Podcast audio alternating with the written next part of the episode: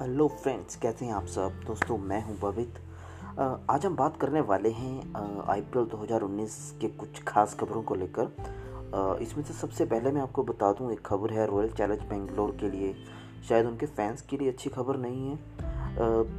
उनका खिलाड़ी है, आप जानते होंगे, mister three sixty A B D Villiers सब जानते होंगे यार, इनकी बैटिंग का तो हर कोई दीवाना है और जिस तरह से हवा में छलांग लगाकर कैच को पकड़ लेते हैं ना यार, वो तो वाकई में लाजवाब होता है।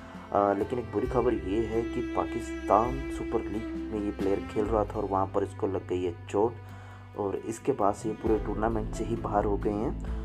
डॉक्टर्स ने सलाह दी है कम से कम दो से तीन हफ़्ते की बेड रेस्ट की यानी कि दो से तीन हफ़्ते आराम करेंगे। क्रिकेट से दूर रहने को कहा गया है ए बी डिविलियर्स को तो ऐसे में तेईस मार्च से शुरू होने वाले आईपीएल के शुरुआत के कुछ मैचों में शायद क्या क्योंकि पंद्रह दिन का ही तो अभी शेड्यूल आया तो वहाँ पर खेलें इनको थोड़े लिए मुश्किल हो जाएगा। तो रॉयल चैलेंज बेंगलोर को यहाँ पर एक बड़ा झटका लग सकता है।